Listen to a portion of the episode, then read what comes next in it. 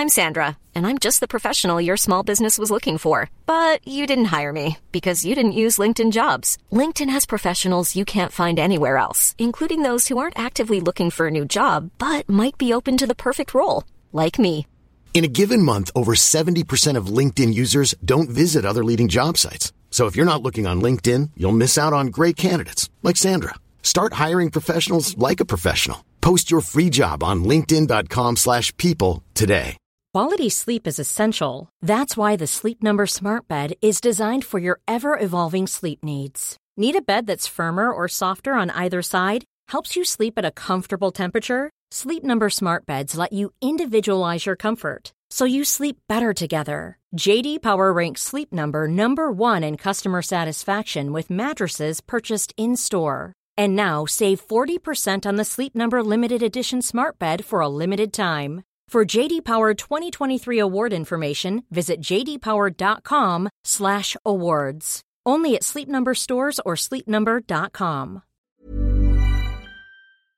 What do the wealthiest fear the most about Brexit? In the countdown to June's referendum on Europe, we look at what's worrying the wealthy and what this means for the near term investment outlook. And Stephanie Flanders is here to guide us through the consequences of Brexit or Remain. And with ISA Season fast approaching, Fidelity's Maike Currie looks at how April's tax changes will boost the popularity of tax free savings accounts for investors even further. But before you invest in funds, think about how fund managers' fees could erode your returns. We preview the FT's latest online investment tool. Welcome to the FT Money Show, the FT's most popular weekly podcast. I'm Claire Barrett, and I'll be giving you all the week's money news in downloadable form with the help of my FT Money colleagues Hugo Greenhalgh and Naomi Rovnick, plus special studio guests Stephanie Flanders and Maike Currie.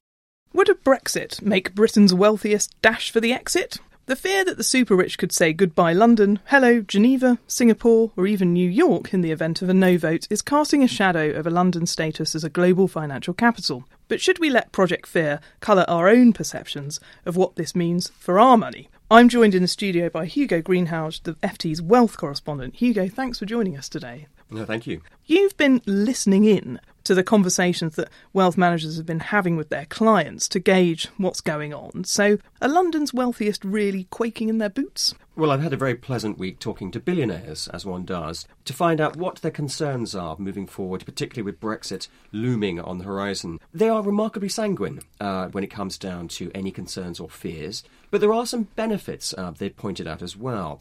First and foremost is the fact that will there be extra inducements um, to the wealthy to come to London should the, the UK pull out of the EU? Will a big flag go up saying, well, okay, we'll offer you decent tax breaks, we'll offer you uh, further credits or some sort to ensure that London remains, uh, or becomes rather, the preeminent financial centre of the world, not just of Europe. So there are benefits there. There- There's also another one from the bankers as well. Now, the bankers have had their bonuses capped by the European Union. Yeah, they don't like that. They don't like it at all. So uh, there is a kind of groundswell of opinion, which is perhaps more personal than looking at the nation's interests, but which says actually pulling out of the EU may not all be bad news for the wealthy. But on the flip side, the political war that's broken out within the Conservative Party is spooking the wealthiest. Why is that? Ah, yes. Now that's all down to dominoes, basically. And what, what people see happening is that if Brexit happens, then a civil war could occur within the, the Tory party for the leadership. And the idea of Jeremy Corbyn becoming Prime Minister in the next election starts to look possible. And if that happens, a lot of issues start to get thrown into play again, not least the non dom status of the wealthy. Now, just explain what that is, basically that if you are non-resident in this country, you can pay a levy uh, between thirty thousand and ninety thousand pounds uh, instead of paying tax on your overseas earnings. So it's it's a very very big deal for a lot of the wealthy in London. Okay, and I'm going to bring in Stephanie Flanders at this point, Chief Market Strategist for Europe at JP Morgan Asset Management. Welcome to the Money Show. You've been analysing what effects the referendum has been having on the wider UK economy and sketching out scenarios for both Brexit and Remain. Talk us through these in order. First of all, what's happened so far? Well, we've had a pretty clear effect on sterling, which was what we expected actually. We didn't think that there would be a big problem in the gilt market, that there wasn't any big sovereign risk posed by this, but uh, we had always thought that the pound would fall, and it certainly has fallen by more than 6% on a trade weighted basis since the start of the year. You might have expected a bit of that anyway, given that we're changing our expectations about what's happening to monetary policy. But we think almost all of that is due to fears over Brexit. Other things that are less easy to put your finger on would be if companies around Britain or indeed investors outside Britain are delaying investment projects mm. for waiting to see what happens with the vote. But I mean, I, certainly from anecdotally, there's quite a lot of that around. So at least short term, that could be slowing investment. And in fact, we did see a, a fall in investment at the end of last year, although of course we can't say how much that was to do with uh, Brexit fears. So if people did vote for Brexit, would it make this picture more negative? I think in the short run, you would see uh, some of the negatives we've had, certainly with sterling, but also on the equity market, intensify. And I, but I think the, the big picture on Brexit is this enormous uncertainty, which would be both macroeconomic and microeconomic. And I think Hugo highlighted even in mm. his conversations with um, the billionaires that even within his two answers, he suggested there might be a, there might be a good scenario in which Britain was falling over itself to lure billionaires to London, or a Corbyn scenario where presumably they wouldn't be doing that, and in fact would be making it harder for billionaires to come. Just the sheer breadth of that from an investment standpoint is pretty alarming, and it makes you think, gosh, are these long-term benefits that they're being they're telling me about are they really going to be big enough to justify that amount of uncertainty and risk? And then finally, what about Remain? Well, I think we'd expect most of the sterling effect to unwind, though we can't be sure because there are some underlying reasons why you might have expected sterling to weaken anyway, not the least the fact that we've got this big current account deficit. Certainly, if anyone's delaying any investment, you would think that that effect would be reversed. And I think some people are now looking at the UK market as one that looks relatively attractive because it has performed so badly over the last few years. These hits for commodity sector and energy now may be starting to starting to move. But I think you know the, the, the broader picture is that you know why would you why would you want to have this much uncertainty come into the frame at a time when also you know businesses have enough to worry about. Indeed, and finally, I can ask this of of both of you. What damage could Brexit potentially wreak on the London property markets? Well, I think again it comes down to this uncertainty around not just the narrow city of London, but the broader role of financial services in the UK economy. It's much more important to us than to other European countries. You know, as a share of our GDP, we could be lucky. We could be in a position where actually Europe says we still want to encourage London as a financial centre, even if it's not in the EU. In that case, we might get quite a good deal on services. But the history suggests that the countries outside the EU, even those that have been able to get good trade deals, have not got big arrangements on the services side, and that if that damages London as a financial centre, that's going to be damaging to prime property in London, no question. And Hugo, does that tally with what you're hearing? I'm afraid it does. Damaging, as Stephanie says, is exactly the word. Uh, doom and gloom are two others. The the top end of the market, the super prime market, so looking at properties five, ten million pounds in London, it's already coming off. The properties prices are already starting to decline. So I've been talking to a whole range of property consultants this week, and they've been saying exactly the same thing. They're running scared, basically. Brexit would possibly mean an exodus of the wealthy, and if that happens, then goodbye to the super prime market in London. Well, thanks very much. That was Hugo Greenhalgh, the FT's wealth correspondent, and Stephanie Flanders, chief market strategist for Europe at JP Morgan Asset Management. You can read our full cover feature on what Brexit means for investors in FT Money as part of the Weekend FT, which is widely available on both Saturday or Sunday, or read us online, ft.com slash money, and follow us on Twitter at ftmoney. Now, it's coming up to our favourite time of year as personal finance journalists. Not spring, you don't. ISA season. I'm joined in the studio by Maike Currie, FT Money's income investor columnist, and Naomi Rovnick, our digital editor. Maike, thanks for joining us today. Thanks, Claire. So, two tax changes are coming in in the new tax year, which may change the way some investors arrange their ISAs. Talk That's right. So, we know George Osborne loves a little voter sweetener in the budget. Now, there are two very important changes coming in on the 6th of April that every saver and investor should take note of. The first is the personal savings allowance. So, if you're a basic rate taxpayer, any interest you earn on the to the value of a thousand pounds will be tax free. Right. If you're a higher rate taxpayer, you can earn five hundred pounds tax free. And if you're an additional rate taxpayer, I'm afraid there's no good news. However, this applies to all savings accounts, interest on bank accounts, credit unions, building societies, peer to peer lending, and even interest on government and corporate bonds, as well as the interest distributions on corporate and government bond funds. The second important change is the dividend tax allowance. Now, we know that the way dividends were taxed is usually complex, and it's a good thing that the Chancellor is changing this. The important thing to remember is as of the 6th of April, every investor will have an allowance to the value of £5,000. And for a lot of basic rate taxpayers, this means that you'll actually pay less tax or no tax at all mm-hmm. if your dividends are less than £5,000. If you're a higher rate taxpayer, you can earn £21,667 in dividend payments before your dividend bill will come up. Okay, and given that a lot of investors use their ISA as a tax efficient shelter for income paying investments, does this call for a rejigging of investments? For example, does it mean that the ISA would be better used as a vehicle to shelter investment from capital gains tax?